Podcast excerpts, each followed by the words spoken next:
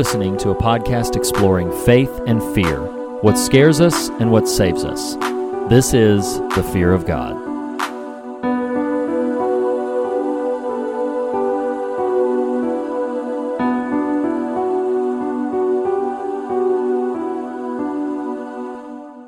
Hello, and welcome to The Fear of God, episode six. I really enjoyed our conversation last week. Um, and for those That of you who, that got uh Reed. Uh, sorry to cut you off. That got pretty deep, didn't it? That It did, uh, and to be honest, it got a little deeper than I was quite prepared for. But um, but still, uh, But, but I, there will be an altar call at the end of the pod, of this podcast. um, you know, and we will pass the plate at some point. So yeah, yeah, and as of right now, we're not uh, taking donations. But who knows what's going to come? There may be there may be offering plates included. Who uh, who knows? But uh, sincerely, I thought it was a I thought it was a really good conversation, and uh, and I hope uh, you, the listeners, did as well. Uh, for those of you who don't know, the kind of conversations that we have on this show are um, we look at horror films, uh, but not just films, but horror literature and um, and just all aspects of the horror genre, and we approach it from a somewhat different perspective than is usually approached, and that's the perspective of faith and very specifically Christianity. Um, and having this conversation is uh, is myself, of course, Reed Lackey. uh, and I am. Is that my go? Oh yeah, you could say your name if you wanted to. uh, I am Nathan Rouse. And uh, so yeah, we're happy that you're here, happy that you're listening, and uh, so yeah, Nathan, uh, coming off of last week's uh, sort of sort of heavier conversation, how you doing? I'm good. All right. Doing quite well. I, I got to admit, I haven't, other than um, you know what I referenced last week. I haven't really, uh, I haven't really watched a whole lot or read a whole lot since then. Um, Yeah. But you were telling me about you caught something that was just recently in theaters. I did. what you said? Okay, so we're uh, your uh, listeners should be hearing this about September, but uh, we're recording this about July. I went to the theaters to see The Shallows, and it had gotten some positive reviews, mostly positive reviews. And uh, and then it was it was very impromptu. Just the my wife and I were out of town with family, and you know, s- very suddenly, some friends were like, "Hey, let's go see The Shallows. Let's go do it." And so we were like, "Oh, okay. You know, we have babysitting. Let's go ahead and go see The Shallows." I gotta say, I really enjoyed it. I really liked it a lot. Um, and I would even say, like, the biggest thing for me was the film promised me Blake Lively versus a shark, and the film gave me Blake Lively versus a shark. and, um, it did. So, so what you would say is it wasn't very deep. well, here's the thing. You don't have to follow up on that. It was really a stupid joke because No, no, no. I, shallows. I get it. I get it because it's not deep. It's the shallows. I get it. It's so funny. and the best part is the best part is when Blake Lively turns to whoever or on her phone because I think you referenced it. Her phone is a centerpiece of the movie, and she just says, "I think we're going to need a bigger boat." Yeah, it felt a little forced, but it was in there, and uh, and and kudos to them for uh, for doing that. but I will I will say, in all sincerity, okay, I am not making a joke here. The Shallows is not a deep movie.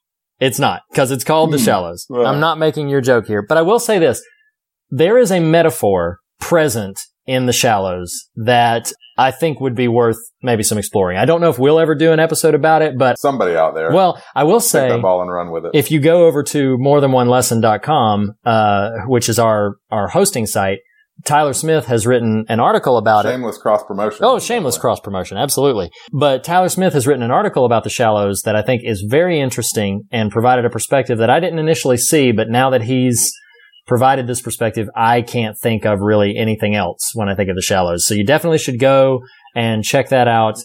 And you should go see the movie. I mean, I, I think the movie's worth your time. It's a good movie. It's a fun movie. It's short and, uh, and it gives you exactly what, uh, what you expect out of it. It's Blake Lively versus a shark. Um, but we're not here to talk about the shallows. Nope, we're not. We are here to talk about something uh, much more nefarious, much more dastardly. Would you? Mm.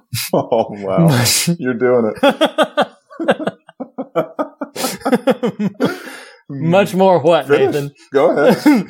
Um, malevolent. Malevolent. Much, uh, yeah, no, there's another word that I'm looking for. I can't quite put my finger on it. I think the terrible joke you're building to is that we are talking today about Scott Derrickson's Sinister. That's the one. Indeed, That's the one. indeed, we are. what a what a lovely intro. I'm sure Scott will appreciate that, uh, and that he's probably never heard it before. Uh, I'm sure. I'm sure he's never heard that joke. So yeah, let's. I mean, we will. You know, we we got Blake and her shark out of the way. Um, we'll, we'll jump into the depths um, here and talk about Jump over that shark. Yeah. oh my gosh. Wow. we'll cut all this out. That's fine. Um, so yeah, let's jump into talking about Sinister and just quit with the aquatic puns.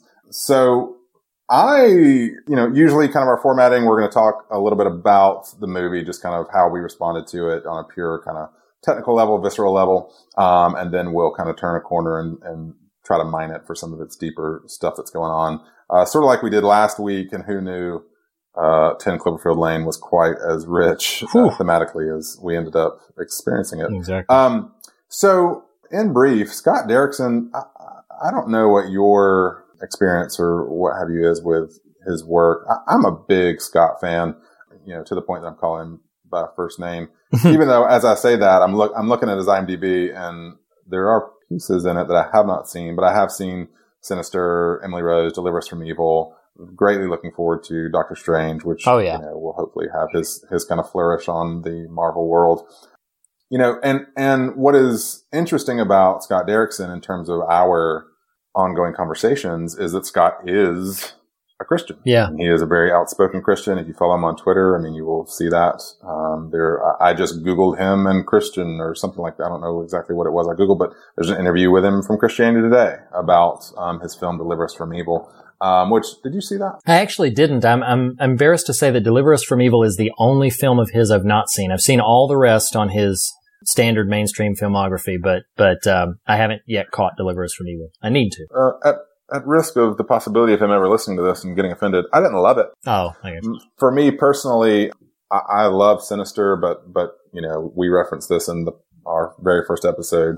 I am just a, a avowed fan of the Exorcism of Emily Rose. We should talk about Emily Rose like very soon. Yeah, we'll we'll get there. Um, has actually, I think, some some similar construct to even Devil that we talked about weeks ago, just in terms of morality play, very strict kind of parameters the story is operating in, but really does what it does very well, and was s- scary as hell Yeah. frankly.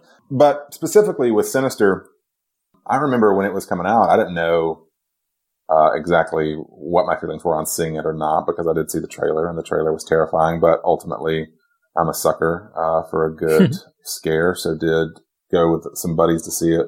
Um, did rewatch it for our conversation today, but Sinister Reed is a freaking scary movie. Yes. And there's just no kind of sugarcoating it. Yeah. You know, I, I, I think there's a lot that's just kind of interesting about it. I mean, it, uh, kind of a note I took was just that it was, it seems to be, if I had to guess, one of Scott Derrickson's most personal films. Hmm. Um, you know, it's very much this sort of, um, we talk about Stephen King a lot. Stephen King often writes about writers. Um, Right, right. Uh, Scott Derrickson in this story is writing about and directing a movie about uh, a writer, yes, but really kind of an artist engaging horror material. Mm-hmm. You know, and I think that was a really fascinating kind of meta sort of narrative happening there. So, you know, in terms of just uh, very surface things I liked, um, I think I would, the first thing I would say was Ethan, and the second thing I would say is Hawke. Hmm. Um, you know, he's just, he's just stinking great in this movie. You know, what, what, what are, what are your thoughts? What are some, what are some things that jumped out at you? Well, I completely agree. I have such a soft spot in my heart for Ethan Hawke. I think he, even when he is in movies that I don't care for really at all, I enjoy watching him so much. And he, he's at his A game in Sinister. I really enjoy his performance. Sinister, I would say, and I, I haven't, you know, I haven't really unpacked this tremendously, but I've given it a decent degree of thought. And I think Sinister well deserves a place in the top 10 best horror films of the last decade. Like going back to 2005 uh, or 2006 to now, if you were going to make a top 10 best horror films, most noteworthy horror films, uh, I think Sinister deserves its place. Um, it is very effective. I saw it foolishly by myself one evening while my wife was out of town. My wife and son were out of town and I saw it completely by myself. That was a mistake. And, um, it, it, it, was very effective to me. And then I've, I've seen it a few times since then. Um, and I enjoy it every time I see it, even knowing what's coming, uh, knowing what the what the destination is. We had a long conversation about journey versus destination, and this this movie has uh-huh. an intense and incredible destination. Even knowing it, I'm still uh, very affected by it, and I, I still the, the things that are going on in this film still resonate very strongly with me. I do not know yet because I have not seen enough to determine just exactly how consistently strong Scott Derrickson is as a director but he has now got at least two films under his belt that I think are very, very effective. I think Emily Rose is very effective, and I think it, Sinister is undeniably very, very effective. You know, you say that like I haven't seen this, but my understanding is his "The Day the Earth Stood Still" is actually decent. I mean, I think at the time it came out, I just didn't have an interest in it. I may have not even known he had a hand in it at the time, but um, I do think it uh, has its fans the talking about the destination. So I watched it when I on my rewatch with a buddy who had not seen it before. Ah. And that is a fun experience. This, this friend of mine was at the very, or at certain parts late in the movie. I can't remember exactly what the scene would have been, but like he was, we were, my wife was out of town, sort of same situation you described. We were watching this movie, lights were off. He's standing with his hands on his head, like, like that sort of, that sort of level of anxiety happening um, so that was a very fun part of the experience. And specifically in terms of the destination being the ending of the movie, I know what happens at the very end in terms of, I don't mean just the story, but the Bughuul, if you will, jumping out at the end. Right. right yes. You know, very yes. last shot. I knew that was coming and I did not watch it. like I just knew I was already so, well, it should be mentioned that I watched to fre- refresh myself for our podcasts. I watched The Conjuring and Sinister in one night. Wow. Um, and that's, that's a lot. Wow. That's a lot to absorb. That's a lot for me. I mean, like I consider myself a seasoned horror fan and I, I would be in such tremendous dire straits if I had watched that double feature. Yeah, I did it. And, um, you know, uh, I survived and, but, but knowing, so Sinister was second and just, I, I don't know, it was at the, that that moment of the night where I was like, I think I'm done, and so I did not watch. I did not watch that very last shot, but I did watch my buddy watch it, and that was fun. so let's. Th- this is an easy transition into. Uh, I think we actually may have abandoned it last week for um, Cloverfield, but uh, definitely talk about some with Devil and the Conjurings. But so sinister. Um, when we're talking scary scenes in movies, the gloves are off and um, this movie is just just overflowing with these moments. And a couple I want to touch on. Want to hear your um, if you if you have a couple bullets to discuss. Um, I do. I think one that is probably the most sustained moment in the movie for me is it's freaking me out thinking about it. Oh boy. When he is traipsing through the house in the middle of the freaking night and the little ghost kids are frolicking all around him. Good lord. And there's a scene what what makes it so effective is he's not he's not cognizant of them at all. Like, you know, you the viewer and they're it's it's it's low light, they're kind of in blue light, very terrifying. And there's a moment where he walks towards the camera and it kind of pans a bit to his side with the the dining room table or whatever right next to him. And there's this little girl with this ghastly, it's not, it's not, you know, hacker slasher sort of ghastly, but it's just ghost-esque. Uh, and she fills the frame and is staring dead at him and he's not seeing her at all. And it just holds it for like 10 seconds or so. And man, that is terrifying. No, yes, You know, there's, there's a bunch of moments like that. Um, but what, what was one for you, Reed? Well, the biggest, the biggest one for me, I literally cannot think of this movie without thinking of this very specific moment every single time the movie comes into my mind because I had such, it is the moment I, as again, I said the first time I saw it, I was at home. I am a certifiable idiot because when I am home alone with no friends or family in the building with me, I will still turn the lights off to watch a scary movie. And there was a moment that made me turn the lights on. And, and it was when he's watching, you know, for those of you who of course, seen the movie, for those of you who haven't seen the movie, spoilers aplenty in this, in this conversation. Sure. But for those of you who have seen the movie, as you know, he's watching a number of home videos and, you know, he, he sees several of them. They're all oh, pretty man. disturbing. They're all pretty rough, but I'm sitting there watching him. He stumbles upon one that is called, uh, lawn work or something Oh and, man, and he's so watching bad. it and I'm, I'm sitting there watching it with him and like, okay, I know something scary is about to happen. But when that scary thing happened, those lights turned on so fast. I was, I was done at that point. I was like, okay, now I'm, now I'm really just wanting, wanting to build up some mental defenses here because this is getting to me. Uh, so that was one. So that that yes, for me. that is a undeniable. And uh, and talking about Ethan Hawke and his performance, that scene you're referencing is one of those moments where it's like, oh man, he is so good. Um, he reminds me a lot of uh, a thought I had. Um, I, don't, I don't mean to equate these two actors necessarily if you dislike one or the other, but um, Colin Farrell years ago when he was a bit more present, Hmm. um, you know, and, and even sort of Tom Cruise to a bit that like they aren't the Daniel Day Lewis's of the world, but they're so good living in the world of the film.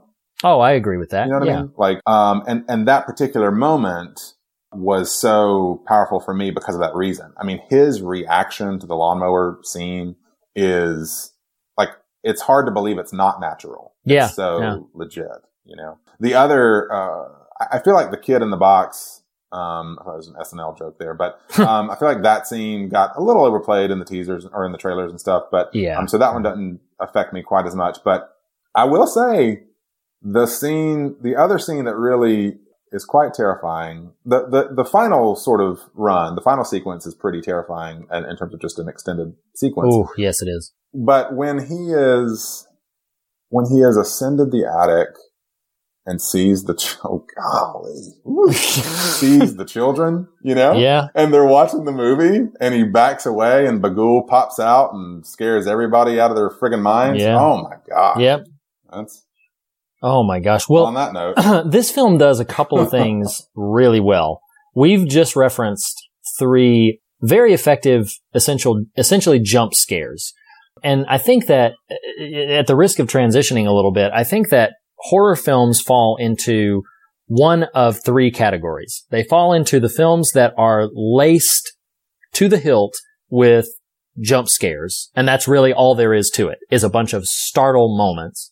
There are films that uh, I would throw the recent The Witch into this category that really have no jump scares, but a ton of sustained tension and just you know sustained nerve wracking just suspense.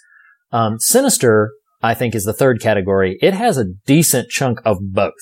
I think there's plenty of good, effective jump scares, but there's lots of scenes that Derrickson's a skillful enough director to just let breathe and let uh, I think con- I think both of the Conjuring films fall into that third category where there's a lot of good sustained tension, but then there's a few really effective jump scares. And I think Sinister, part of why I consider it among the greatest of the last few years is because I think it, it does both so effectively. It keeps the suspense mounting, but then it has definitely got the ability to make you leap right off the couch into the, you know, jam your head into the ceiling. Uh, cause it is, it is very, very frightening on both fronts. yes, I totally agree. I mean, Oh man. yeah, uh, we can stop. T- let's, we can stop talking about this movie. We can be done. Can we wrap this one up? it's, it's true. Well, I will say this. So, so one of the things that I think, and maybe this is, you know, maybe this is partially a, a transition into some of the, some of the theme that I think is going, but there was something, there was something inherent in the plot of this movie, in the narrative of this movie that I don't know if I have ever seen in another horror film. I may be wrong. And maybe listeners can correct me if there's another film that they can think of that does this in this way. But bear with me for a second. One of the things that, um, and, and the film Scream calls attention to this a great deal. Uh, horror movies for generations, people have been yelling at the screen, don't, don't, don't go in there. don't, don't leave. Turn around. Do, you know, they've been yelling at the stupidity of the characters on screen for their continued persistence to put themselves in outrageously dangerous situations, just foolishly dangerous situations. And horror films have had that inherent in their makeup for a very, very long time. What Sinister does towards the climactic point of its narrative is, I think, a really bold choice and for that film, a very effective choice. And this might be a transition into some, you know, some of kind of the themes that I think it's striking at because Ethan Hawke, its character, is so stubborn about wanting, you know, his, his new book to be published. He's wanting the new book that he's writing. He's placed his family in danger. He's placed himself in danger. And even when he begins to see evidence of that very inherent danger and has that confirmed to him by a demonologist at a university, he still is, is pretty stubborn about seeing this through to the end. But there comes a point, I think it might even be uh, the point right after, immediately following the moment you just referenced with the kids in the attic, where he makes a decision. He says, we're, we're leaving. we're calling it a day. We're done. We're backing out. Right. We are, uh, we, we are through with the horror house. We are gone. We are done.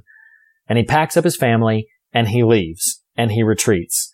And in the narrative of Sinister, that is exactly the worst thing he possibly could have done. It's the thing that we, as the horror film, you know, we would say like, I would never have even moved into that house.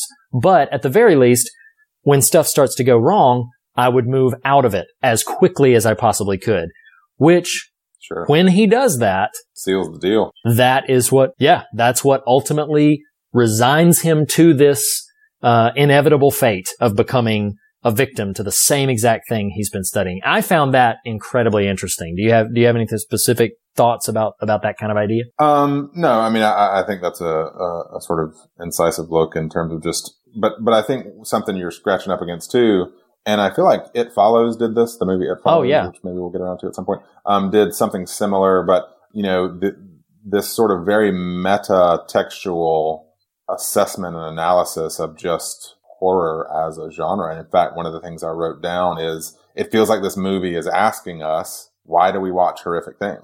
Mm, yeah. you know, not, not even as a, Hey, you idiot. Why are you doing this? But just as in a, what propels us to do that? What compels us to do that? And, and, you know, this, that's the exact conversation you and I have been having for weeks now. But, you know, I do think there's very much a layer of that happening, you know, and your point about the, the one thing you as a viewer would say to that character in terms of get out is actually the thing that steers him directly into his, his dreadful fate. Yeah. You know, something that was interesting to me too that really, and, and this was kind of a personal resonance.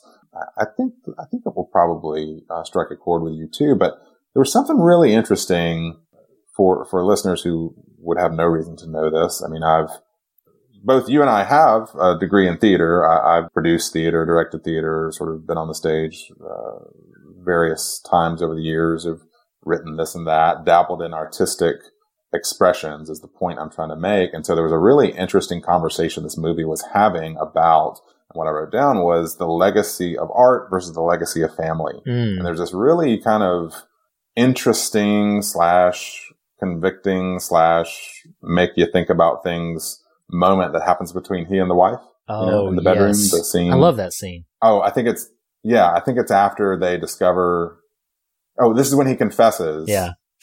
she discovers that, That terrible, that terrible moment early in the movie when she says, did we move in next door to them?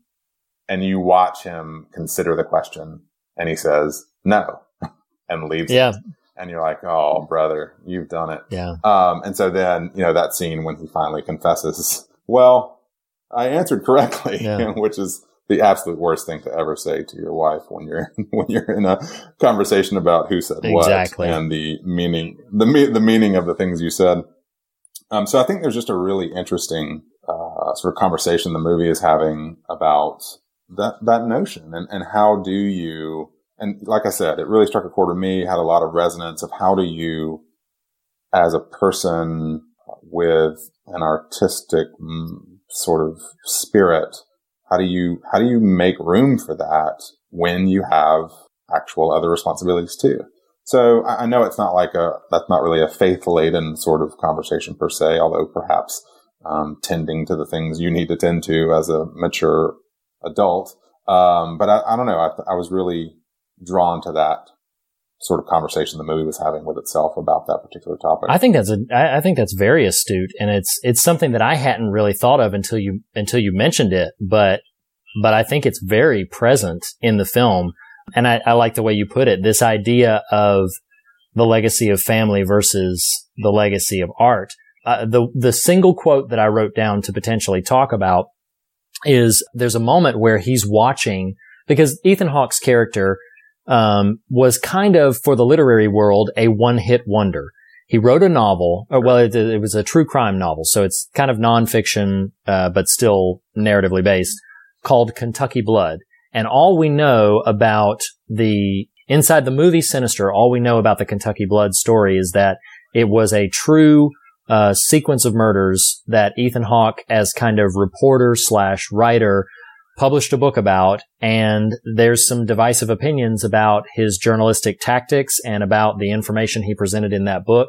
Uh, but it was a runaway bestseller, and it made him very popular and very famous. And there's a moment where he's watching a video of an interview that he did um, to promote Kentucky Blood, and the interviewer, the anchor, says to him, "So ultimately, what feels better, seeing justice done or seeing your book, Kentucky Blood, number one on the New York Times bestseller list. And he, Ethan Hawke's character, Ellison, says back to him, Oh, the justice feels better, without question. I'd rather cut off my hands than write a book for fame or money. And it's ironic that he's watching this because at the point that we see that he's seeing this, we know he's dragged his family into this because he's trying to recapture some of that former glory, some of that former legacy. Sure. He's trying to, he tells his daughter, um, you know, she says, are you going to write a book so that we can move again? And he's, and, and he says something to the effect, I didn't write this quote down, but he says something to the effect of, I'm going to write the greatest book that anybody's ever read. You know, like I'm, I'm going sure. to write the best thing possible. So he is absolutely chasing this, this legacy of I'm a writer. This is what I do. I'm not just going to be some one hit wonder. I had Kentucky blood, but I'm not just gonna, gonna do this. And to get to that horrific final sequence, the last words he hears, and it's, oh, gives me chills just thinking about it. The last words he hears before his character, again, spoiler alert, we warned you, but before his character is, uh, is killed very violently, uh, the last thing that he hears is his daughter say to him, I'm going to make you famous again, daddy, which means he's going to get exactly yeah. what he, exactly what he set out to get. And when he chose his family over this, this other thing, tragically, horrifically, it was simply too late. And, uh, and that yeah. is scary if I've ever talked about a scary thing. Um, yeah, well, it's interesting. It's interesting you bring that up because I think as you were talking, and I, I thought about this a few minutes ago, like that scene we referenced between he and the wife in the bedroom once he finally confesses this this terrible, you know, thing he's concealed. And actually, this might not be specifically that scene, but it's one of the scenes between them, and it's it's honestly just a really lovely moment um, where she says to him, and again, what I wrote was, this is the plague of the artist. You know, this is, this is sort of what, you know, kind of wrestle with. Um, and she says, when, when you're happy, we're all happy. And I thought that was a really powerful, powerful moment for the statement the movie's trying to make about living present with your own family, mm, um, and with, yeah. with, with, you know, talking about that notion of legacy. And it's interesting because as as I consider the broader sort of idea of this movie, like Ethan Hawke is our our protagonist, but he's a selfish sob. You know, yeah. I mean, he he like like there's nothing we we like him because we like Ethan Hawke, and and he's the one that we empathize with because he's encountering all these sinister uh, elements that he's witnessing. Yeah, but he can't stop and, and it's interesting, you know, they, I mean, gosh, the the metaphor of alcoholism comes up multiple times in the movie, Yeah. Yeah. and this notion that he has become addicted to, you know, maybe you could call it fame. At the least, it's chasing fame, um, and just cannot uh, kind of you know take his hand out of the fire. And it is what it's what executes his family. Is his Yes. selfishness Yeah. You know, and so there's a really fascinating sort of conversation, sort of tension that the movie's aiming for that I think where it settles is you, you probably, you probably, when you were heading to this house, just should have gotten off at a different exit and gone somewhere else. Yeah. Yeah. Exactly. Well, and, and what a, uh, not intending to backpedal here, but I just didn't reference it earlier when we were talking No. about the technical aspects of it. Um, what a, a great and effective opening shot of that, of that movie. And not only is it, cause I usually, tree? The tree, what you're saying? yeah. Yeah. And I usually get so annoyed when sh- when opening shots like kind of establish something from a from a different time period. I say different because it, whether it's past or future, I tend to be kind of frustrated by those kind of things. Just send me into the story. That's just a personal preference. I don't think it's necessarily a bad Mm-hmm. choice. Just personal preference. I say just send me into the story. But I really liked it in Sinister because you see that opening shot. It is very creepy. It's very effective. And then when he looks out the window and you see that it's the same tree, the very distinctive same tree, um, that is, that is when I knew definitively this guy is already lost. Like, he, Wow, like he's, yeah. he's already, I didn't know if the film was going to have a happy ending or not. It, it, it clearly doesn't. But at that point, I already knew whether, whether this film has a kind of an upbeat or not. This, this guy is already, he's already done.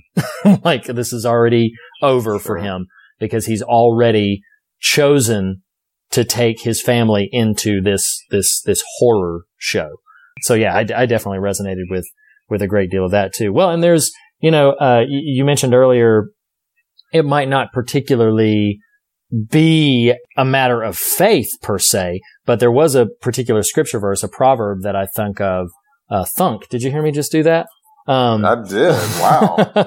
That was, uh, wow. thought of is the word that I was looking for. I don't know if you're just trying to keep all of us on our toes or what. but yeah, Wow, that was, uh, that was that was interesting. that was uh, unexpected, but um, but we'll leave it in because it's there. Um, but uh, the, the the the scripture verse that I thought of when uh, when thinking about this film was from Proverbs uh, chapter twenty nine and verse one, and it is direct and it is uh, blunt. It simply says uh, in Proverbs chapter twenty nine verse one, it says, "He who is often reproved yet stiffens his neck will suddenly be broken beyond healing." Uh, and I can think of wow. fewer, more terrifying ideas than that our own stubbornness can lead us to a place to where the danger and the threat that we're toying with, as it were, are, are beyond recovery. That there, that there, that there is a, I mean, this, that's probably a broader conversation than we want to have, but that notion, uh, whether people believe in it or not, that there could possibly be a place beyond healing is terrifying in and of itself. I mean, that's, I mean, uh, in Dante's Inferno, that's what's posted, uh, not those words, but what's posted above the door in the entrance to hell is abandon hope, all you who enter here. Like that notion, Mhm. like if you enter here, just forget hope, like abandon it because That's it's it. over. Right. Um, and that is just a terrifying idea. It's a, it's an absolutely just horrifying notion that there could be any place. And we enter in when we do grow at our most stubborn. I know I do this, that if I'm really set on a particular course or a particular path, I'm likely to feel as if there is no such place. I will be able to fix this. Sure. I'll be Yeah. able to get out of this. I'll be able to correct the ship. I'll be able to, to steer it. And, uh, and the fact is sometimes, as we mentioned earlier about his, his decision, that uh, sometimes by the time you come to the place where you make the right decision, by the time you come to the place where you're doing the right thing, uh, maybe it's too late at that point. Maybe the consequences are already too far along and the train is too far down the tracks for you to reverse and for you to, uh, to recover And- from it. And then this is where we lay in DC Talks, which we'd all been ready. what we're going for here? oh boy, not not that kind of podcast. definite maudlin, definite maudlin turn there. oh man. But here's okay, so here's the thing. Uh, Since since we're since we're going there.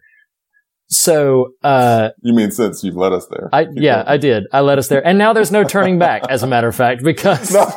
because I was too stubborn about it. Um yeah, I, I want to get off the boat. I'm going to hang up. we're we're we're too far uh, too far out out from the shore. But um Yep. the the since we're going there, that is something that I think Christians in general, definitely preachers, but I think Christians deal in one of either of those extremes. They're either going to, and I'm, before I make this statement, this is an area which I would It's already begun, so well, I know, I know. But before I make the definitive statement I'm leading to, I should hedge a bit that this is one of those subjects about which I'm gonna, I'm gonna probably position myself a bit more centrist and a bit more, uh, uh, in the middle and nuanced because most of the time ministers are going to express the extreme of nothing is beyond redemption or they're going to express the exact opposite of that to where you, you'd better toe this very specific line very consistently Mhm. or you are Right. automatically beyond redemption. Like you're done. Like the, as if there is no, uh, as, as if there is no place to, um, to be able to recover from these kind of things. And I feel, I don't know if this has been your experience, but I feel like the ministers I've heard growing up and even in my life now tend to land in one of those two camps of, you know, there is always a way out or there is not a way out at all. And, um, I don't find a lot of nuance to the conversation about, hey, actions have consequences. They have real, tangible, practical consequences. But in the midst of those consequences, there is the possibility of redemption. There is the possibility of recovery. I don't know if that's been your experience or not. Um, you know, uh, I think that your uh, sort of life experience has has exposed you to a lot more of just a variety of of some of those approaches that that I might not have been privy to. Um, you know, I've got a much more limited sort of pool to to access for that. You know, it, it does make me think even of our conversation. It, it's interesting that this keeps coming back, but about Devil, um, the movie Devil Yeah. and just you know that there that there can and might should be natural consequences for for natural actions. Um, but you know, I, I personally think if ever evolved into this in life, would preach that that that there is no too far Yeah. Yeah. without without without redemption that can still be available. Um, though again, you know, I mean, if if I accidentally step on a nail, um, that nail is going to go through my foot. That's just a natural consequence of that action. I kind of believe in that uh, clearly, but so I don't know. I mean, I think I think there are ways in which nuance maybe should be present on a certain part of that conversation. I think there are also ways in which you know, I guess just depending on your uh, personal experience and sort of theological uh, toolbox that that maybe there isn't a whole lot of nuance and and and the rightness or wrongness of that is really more determined by okay well how does this cause you to love the people around you Right. Right.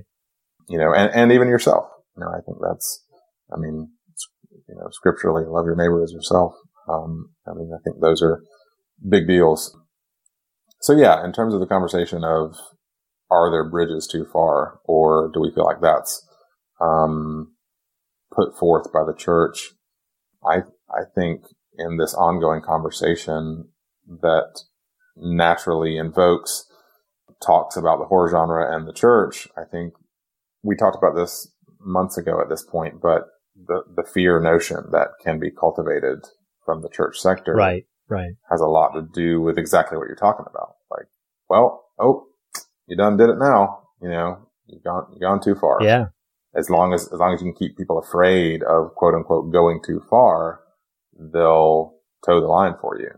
Um, It's true. And I, I, I apologize if I'm cutting you off, but to insert some, some validity there, um, the, uh, and and not that you weren't being valid. I'm sorry, I said that wrong, but no, just to I, affirm that it. came through loud and clear. I apologize, but I but just to affirm what you're saying that like You're good. I grew up in a culture. I am not exaggerating. I grew up in a culture where multiple people said specifically that you should never, you know, have a dirty thought or say a curse word because if the rapture takes place at that moment, you will not go. I mean, it was that extreme. That was the, that was the climate under, under which I grew up and under which to a large degree, uh, my parents, very specifically my mother grew up, uh, under this notion of if you do these things, then you, you are going to very, very rapidly reach a place beyond redemption. And they, they spoke about it in terms that positioned salvation as very difficult to obtain, very difficult to achieve. Sure. And again, I, it's very important to me at the risk of sort of hedging too much that on this show, you and I are kind of exploring these ideas. I'm, I'm, I'm not trying to posit a specific lecture on theological discourse, even in subjects as broad as this, but I do have my opinions and I do have my perspective on it. And one of the things that I do firmly believe, to the degree that it is beyond belief and more in the realm of like a, a firm conviction, is that light is more powerful than dark. And that Sure. if if there is any hope whatsoever to the gospel story, it is that it is a free gift, freely given, and that it is something where we do not have to maintain a certain degree of of works based standard and the kind of behavioral modification that tends to take place in religious circles. I find a large majority of it, if not all of it, to be very counterproductive and detrimental. Um, that's not to say that everything we do is good. Clearly, particularly in some of the stuff that we discussed in last week's episode, people are capable of doing terrible things. And they do those terrible things. They commit those horrendous evils on a daily basis. And some of those people commit them multiple times every day. It is absolutely possible for us to do horrendously hellish things. But that having been said, I again believe that the gospel story presents a story where light has defeated the darkness and light is greater than darkness and that in the light that you, you- those things remove themselves. You, you begin to move away from fear. You begin to move away from evil. You begin to move away from the, the hatred and the, the sinful things that so saturated you and you begin to press forward towards something that is, is beyond all of that. And, uh, and I think that there's a film that I love. It's not a horror film. Um, but I think it's a film that almost everybody should see. It's a film from 2014 called Calvary, starring um, an actor Oh, Brendan. yeah, Brendan Gleeson. I cannot uh, express how deeply I love that movie. While I would not say it was the best in this category, I think it might be my favorite film of the last 10 to 15 years. Um, it affected me that deeply. Wow. Um, you know, I'm not saying that it's the, the best made, but just in terms of what it spoke to within me, it's, it's might be my favorite. But he says something in that film towards the end of it, and this is not a spoiler to the plot, but he says, he says, I think we spend too much time talking about sins and not enough time talking about virtues. To which the character that he's speaking to says, what virtue would you focus on? And he very simply says, in a, in a moment that makes me very emotional to remember it in the context of the story, he says, I think forgiveness has been horribly underrated. And it is, uh, it's powerful when it's said because of the context of what's happening in the story about it. But I could not be, I could not believe in that more, Nathan, that I think we don't talk enough about forgiveness. We don't talk enough about grace. We don't talk enough about this, this pocket of redemption. Instead, we position ourselves, and this is kind of, it's ironic to me that we're having this discussion because it's kind of the anti-sinister message, because the message of sinister, as we've already kind of established, can be sometimes you can go too far and sometimes there's no, ex- there's no escape. But I think that when we look at that horror and then take a step back and look at what we truly believe, I think there is so much value we couldn't even calculate it in recognizing, no, you know what? We need to present we, our language should revolve around forgiveness. Our language should revolve around grace. Scripture calls us ambassadors of reconciliation.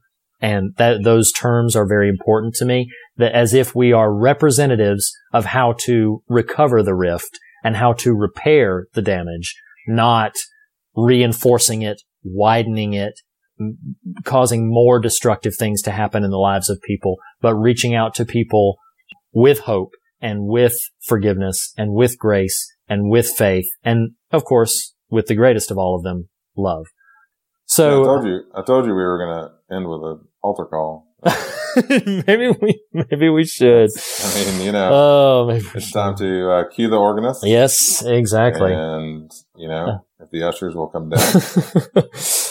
well, and uh, and and I, d- I will say that uh, you know if you, unless you had something burning to say, I think that that that probably is the note we should uh, we should end on. Um, and uh, it's funny to me because I think this episode has been uh, a bit more uh, lighthearted or vibrant than we than we tend to be. But that's what happens when you watch something really really scary is you have to kind of laugh a lot of it off. um, yes. but uh, Sinister is definitely a it, it's it's a scary film. I mean, I I, I think it is a, a very very effective, frightening film. I think for fans of the horror genre, if you have not seen it, please see it. It is a, it is a very good movie that I think is well worth your time. Uh, we've spoiled a lot of it if you haven't already seen it, but That's our job. but yeah, and we'd love to know some more of your thoughts on this idea of of uh, the places beyond redemption, if they if they even exist. Um, so there's a number of ways to reach out to us. We've already talked about more than one lesson.com. You can comment there. Probably the easiest way to reach out to us, eh, however, is through Twitter. And Nathan, what's our Twitter handle? It would be at the fear of God. at the fear of God. And there's a link to Facebook on there. You can talk to us there and you can like, uh, like us on Facebook. You can also email us fear of God podcast at gmail.com. That's all one word, fear of God podcast at gmail.com. Um, and you can follow me on Twitter at Reed Lackey. Nathan, where can they find you on Twitter besides the fear of God? That would be at the Nathan Rouse. Wonderful. Now, this is normally where we would say goodbye, but I want to uh, set something up really quick. We're recording this in July, as I'd already mentioned, but as you are hearing this, it's uh, about to be October. And uh, naturally, when you have a podcast about horror films, uh, October is a very important month. it's a very big month because that's when that's when Halloween falls. We're going to be doing something a bit different every October. Um, we're still going to be talking about uh, the horror genre, but we're going to take the opportunity uh, in the four weeks uh, next month to look at the profile of a specific artist. And uh, and I thought personally there would be no more fitting artist to look at in our very first Halloween together than the director of the original Halloween, none other than John Carpenter himself. So, starting next week, we're going to be still talking in very much the same way, but specifically looking at the career of John Carpenter. And in the month of October, we're going to be covering The Fog, They Live, The Thing, and Halloween. Four films that I think are all excellent. Um, two of which are largely Well, it's funny. It's funny, um, Reed. I, I've all that we've watched except Conjuring Two, which again, bearing in mind the time difference of recording to publication, I saw in the theater. Um, I had seen before. Ah. The- of these, the only one I've seen is Halloween. Oh, you're in for a treat. So that'll be kind of a fun. That's uh yeah, this is this is really good. I mean, honestly, I think all four of these films are great to to uh to masterpieces. There are two films in this list, and we'll mention this next week again, but uh John Carpenter has the unique distinction of being the only director to consistently have two films in most top 10 all-time best horror films uh, ever. Uh, and that's The Thing and Halloween. Those two films consistently make it in the top, uh, considered two of the best horror films ever made, and he's the only director of that kind to have two films in that list. So I'm very excited to talk about him and about his work. Um, but uh, as always, Nathan, thank you so much uh, for being part of this conversation. Yeah, man. Thanks for having me. Thank you, everybody, for listening. Yeah, and as we say every episode, the fear of God may be the beginning of wisdom, but it is not the end of the conversation. You you know how to reach us. Let us hear from you. We'd love to know your thoughts. And until next time, be well, don't be too scared, and keep in touch. Bye. The fear of God is the beginning of wisdom, but not the end of the conversation, and you can continue the conversation in a variety of ways. Start by visiting thefearofgodpodcast.com for links to our social media and episode archive, essays, merchandise, and more. If you love what we do, consider becoming a patron by visiting patreon.com slash the Fear of God podcast, where you will unlock exclusive bonus episodes, extended standard episodes, online events, and so much more. Special thanks to Jacob Hunt of TracerMatula.com for our artwork. Our assortment of talented musicians, Andrew Nelson, the Island Family, and Jackson Harper for our varied show tunes. And to Lee Wright and Reed Lackey for our theme music. Special thank you also to Tyler Smith at morethanonelesson.com. Lastly, be sure to subscribe to us on your podcast platform of choice. And if you listen to us through Apple Podcasts, we would greatly appreciate a rating and a review. Thank you for listening, and we'll see you next week.